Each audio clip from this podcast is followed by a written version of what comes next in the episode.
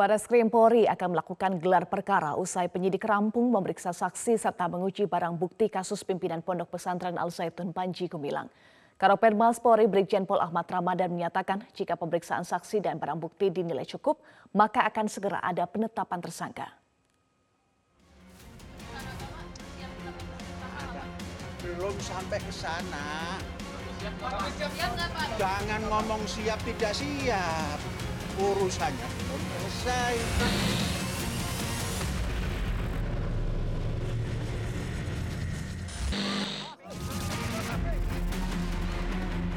Baris Krim Polri masih menyidik kasus dugaan penodaan agama, ujaran kebencian berdasarkan SARA, dan penyebaran berita bohong pemimpin Pondok Pesantren Al Zaitun Panji Gumilang. Karopenmas Divisi Humas Polri Brigjen Pol Ahmad Ramadan mengatakan penyidikan masih berlangsung dengan total 19 saksi yang diperiksa. Saksi itu di antaranya dari saksi ahli agama Islam, ahli bahasa, ahli sosiologi, dan ahli ITE. Penyidik juga mengirimkan bukti berupa rekaman dan tangkapan layar dugaan penodaan agama, ujaran kebencian berdasarkan sara dan penyebaran berita bohong oleh Panji ke Laboratorium Forensik Bares Krim Polri untuk diuji. Kita telah mendapatkan beberapa barang bukti, yang mana barang bukti itu sudah dikirim ke puslapor Baris Krim Polri. Dan kita minggu depan akan melakukan pemeriksaan ya, terhadap saksi-saksi ahli untuk mengembangkan atau mendalami ya. Jadi yang kita tunggu adalah hasil dari laboratorium forensik Polri terhadap bukti-bukti yang telah kita amankan, yaitu rekaman, ada screenshot apakah benar-benar ini benar dan dilakukan oleh saudara Peggy. Ramadan menambahkan penyidik Bareskrim akan kembali memeriksa sejumlah saksi ahli pekan depan. Polri juga akan menggelar perkara bila penyidikan rampung untuk menentukan status tersangka Panji Gumilang. Untuk menguatkannya, minggu depan ini akan kita panggil saksi-saksi ahli. Mulai dari saksi ahli agama Islam, ahli sosiologi, ahli bahasa, ahli ITE. Dan selanjutnya tentu setelah kita melakukan pemeriksaan pada saksi-saksi ahli dan beberapa yang kita dalami saksi dan juga hasil dari laboratorium forensik Baris Krim Polri, maka kita akan melakukan gelar perkara. Tentu untuk menentukan ya seperti disampaikan oleh Dir Tipidum Baris Krim Polri, adanya diyakini adanya tidak pidana. Tentu langkah berikutnya gelar perkara kita menentukan tersangka nantinya. Sebelumnya soal dugaan penodaan agama oleh Panji Gumilang yang sudah memasuki tahap penyidikan, Menko Polhukam Mahfud MD mengatakan akan ada penetapan tersangka dalam beberapa hari ke depan. Ya udah, sekarang kan sudah dalam proses penyidikan dan karena penyidikannya ke yang dia lakukan, kalau nanti sebentar lagi ada tersangka, ya mestinya paling tidak hmm. dia kalau masih ada lagi entah siapa. Nanti kan lihat hasil gelar perkara sudah sudah naik ke penyidikan pasti itu tinggal menentukan tersangkanya. Ya tunggu aja beberapa hari lagi ke depan Pak bagaimana Yang penting itu harus ditindak secara hukum. Masyarakat tidak boleh main hakim sendiri dan eh, percayakan ke aparat karena aparat itu punya tim ahli juga. Ya, Siap. untuk menentukan siapa bersalah karena apa gitu sudah Penyidik Baris Polri saat ini fokus untuk menyidik terkait tiga pasal, yakni pasal 156A KUHP tentang penodaan agama, lalu pasal 45A ayat 2 Jungto 28 ayat 2 Undang-Undang Nomor 11 Tahun 2008 tentang Informasi dan Transaksi Elektronik atau ITE. Sementara itu pengelola JIS menegaskan pembangunan dan fasilitas di JIS sudah sesuai dengan standar Federasi Sepak Bola Dunia atau FIFA. Jakpro memastikan akses penonton, keamanan hingga rumput stadion sudah sesuai dengan rekomendasi FIFA.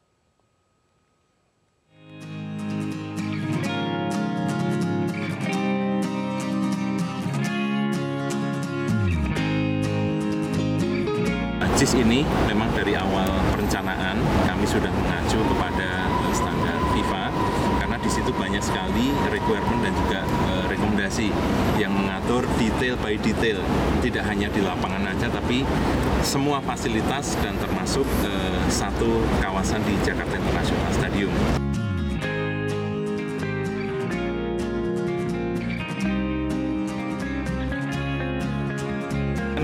Akses utama menuju JIS ini sendiri penonton itu masuk melalui uh, rem ya kedua buah rem rem barat rem timur dan terhubung langsung dengan uh, concourse stadium di mana di situ ada kurang lebih 53 pintu keliling ya dari segala penjuru timur selatan uh, barat dan utara. Kami sudah mendesain itu juga sesuai dengan uh, ketentuan. Karena uh, pada saat merancang kan kami pakai pedoman atau guideline dari FIFA ya. Tapi dalam perencanaan ini kami juga diuji dari tim ahli bangunan gedung di DKI itu juga diuji jumlah pintu-pintunya kemudian konfigurasi penempatan uh, bangku atau bench untuk pemainnya jumlah lorong-lorong untuk uh, situasi tangga darurat itu benar-benar sudah di challenge sebelumnya ya. Jadi sebelum stadion ini jadi itu standar akan uh, safety atau keamanan ini sangat-sangat kami perhatikan. Karena uh, itu sudah beberapa kali ya saringan standar FIFA. Kemudian di DKI sendiri memang harus uh, lolos dari uh, tim ahli bangunan gedung yang ada di uh, PTSP.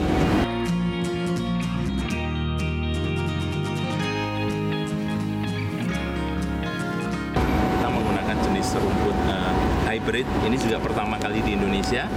Ini perpaduan antara rumput uh, sintetis dengan rumput alami, di mana persentasenya atau komposisi ini 95% rumput alami, 5%-nya rumput sintetis.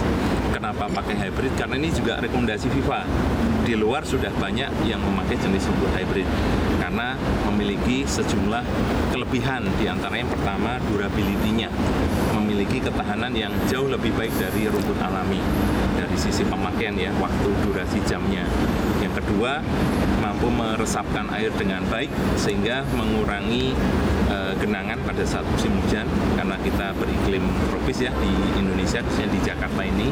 Bagaimana curah hujannya itu sangat kami perhatikan agar e, air ini dapat meresap e, dengan cepat ke dalam e, permukaan kemudian uh, dari sisi uh, recovery dan juga uh, ketahanan itu juga lebih bagus dari rumput uh, alami. Jadi kami pastikan bahwa rumput yang ada di Jakarta International Stadium ini sudah sesuai dengan standar, baik di lapangan utama maupun di lapangan latih. Itu kualitasnya sama.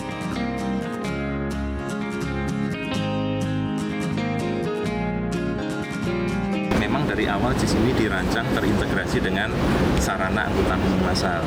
Jadi di sebelah utara memang sudah ada jalur uh, rel itu uh, nantinya akan ada stasiun uh, komuter lain JIS.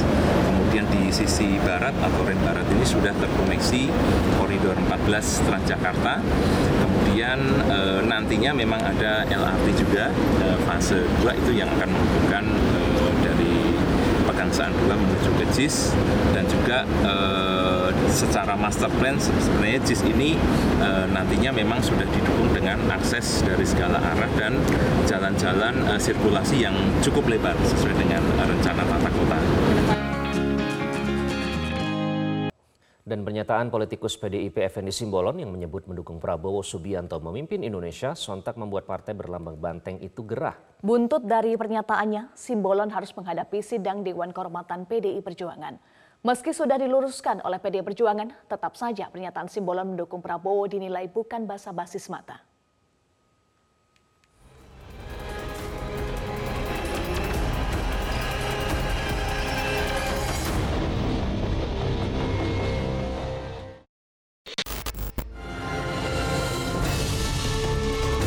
Kader PDIP nampaknya tidak satu suara dalam mendukung Ganjar Pranowo sebagai calon presiden. Hal ini dibuktikan dengan pernyataan politikus PDIP Effendi Simbolon yang mendukung Prabowo Subianto menahkodai Indonesia. Gara-gara pernyataannya itu membuat PDIP gerah dan mengharuskan Simbolon menanggung risiko disidang oleh Dewan Kehormatan PDIP. Prabowo sebagai capres yang didukungnya itu ternyata tidak peduli dengan nasib Simbolon. Menurutnya, ia tak mau ikut campur akan hal tersebut. Ya, saya kan diundang acara apa ya, acara kebudayaan, acara adat. Ya saya saya harus hormati orang yang undang kan begitu kalau bisa ya. Jadi ya, itu itu urusan bukan urusan saya ya. Oke. Sebelumnya, Prabowo hadir dalam acara Rakernas Marga Pungguan Simbolon Dohot Boruna Indonesia PSBI di Jakarta Jumat 7 Juli lalu.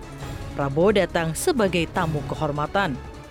Sebagai Ketua PSBI, Effendi Simbolon memberikan pujian setinggi-tingginya kepada Prabowo dan menyebut cocok menahkodai Indonesia.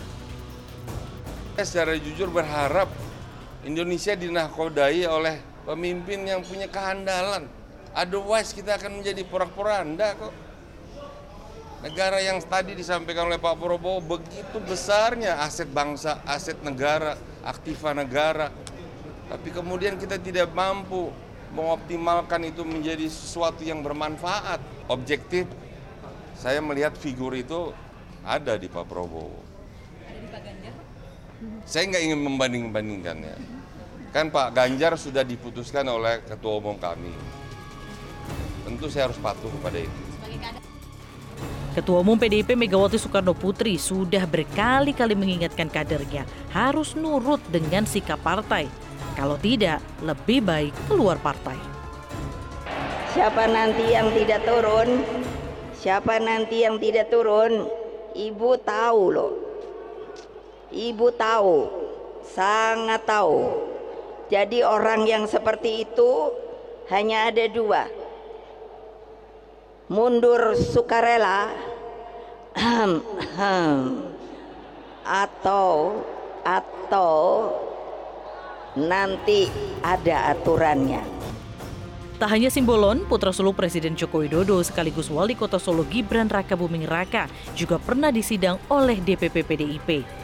Hal ini buntut dari Gibran bertemu Prabowo dan menemani Prabowo bertemu dengan relawan Jokowi.